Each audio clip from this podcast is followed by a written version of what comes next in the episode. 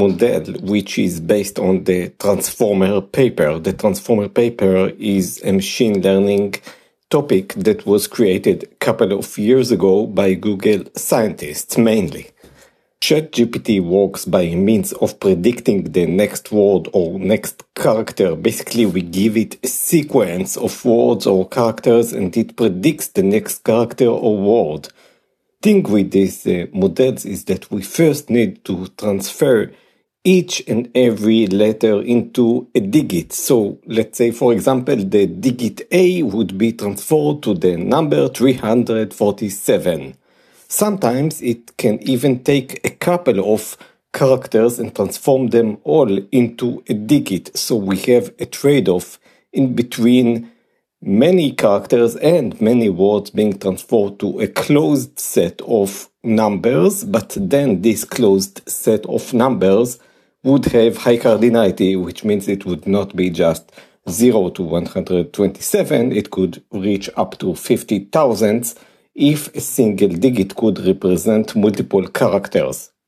So at the first step of building such a model, we take a set of a, a, sequence of characters, basically a piece of text and transform it into numbers. So from a text, we just got, got a big array of numbers. Each number represent usually a single character.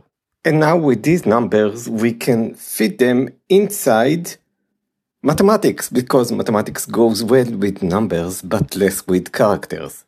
And note that some of the numbers do not need really to be only characters. For example, a new line, if we see a zero in this bulk of numbers, this can be just a new line that we have represented in numbers instead of characters. The next thing to do after converting the text into numbers is to separate the input data into train data and validation data. We can take, for example, 90% of the data and turn it into a, a, the actual train data and then 10% into the validation data. Because if we'll have 100% of the data as the train data, then we'll have overfitting. It would actually reproduce whatever we gave it as an input specifically and not some other kind of data. So we separate the data into train data and validation data.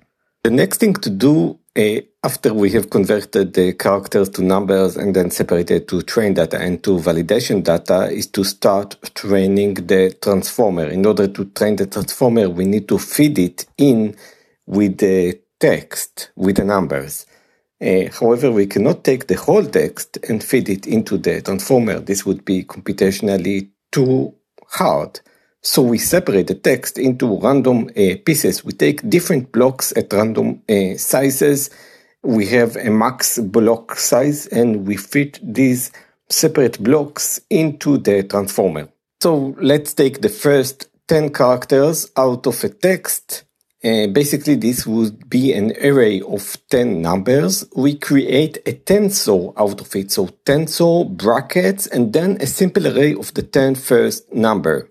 The transformer will look at this a list of numbers which represent characters coming one after another and he will say, oh, after the first character, the first number, let's say it was 17, 50 came. And after the first number, which was 17 and then 50, uh, 47 came. So it would begin to train itself on sequences of number. First the first digit and the second digit, first, and then the, the first, the second, and the third digit that came, and all these were in an array, all, all these were encapsulated in a tensor, which is just an encapsulation on top of numbers.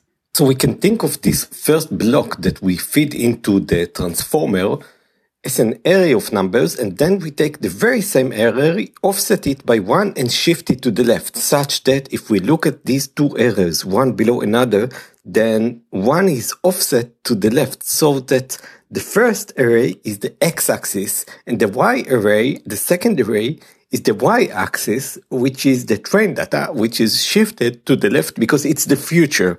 For every digit in the first array, we have the digit that, that comes next after these sets of digits in the second array. One is called the x data and the other is called the y data.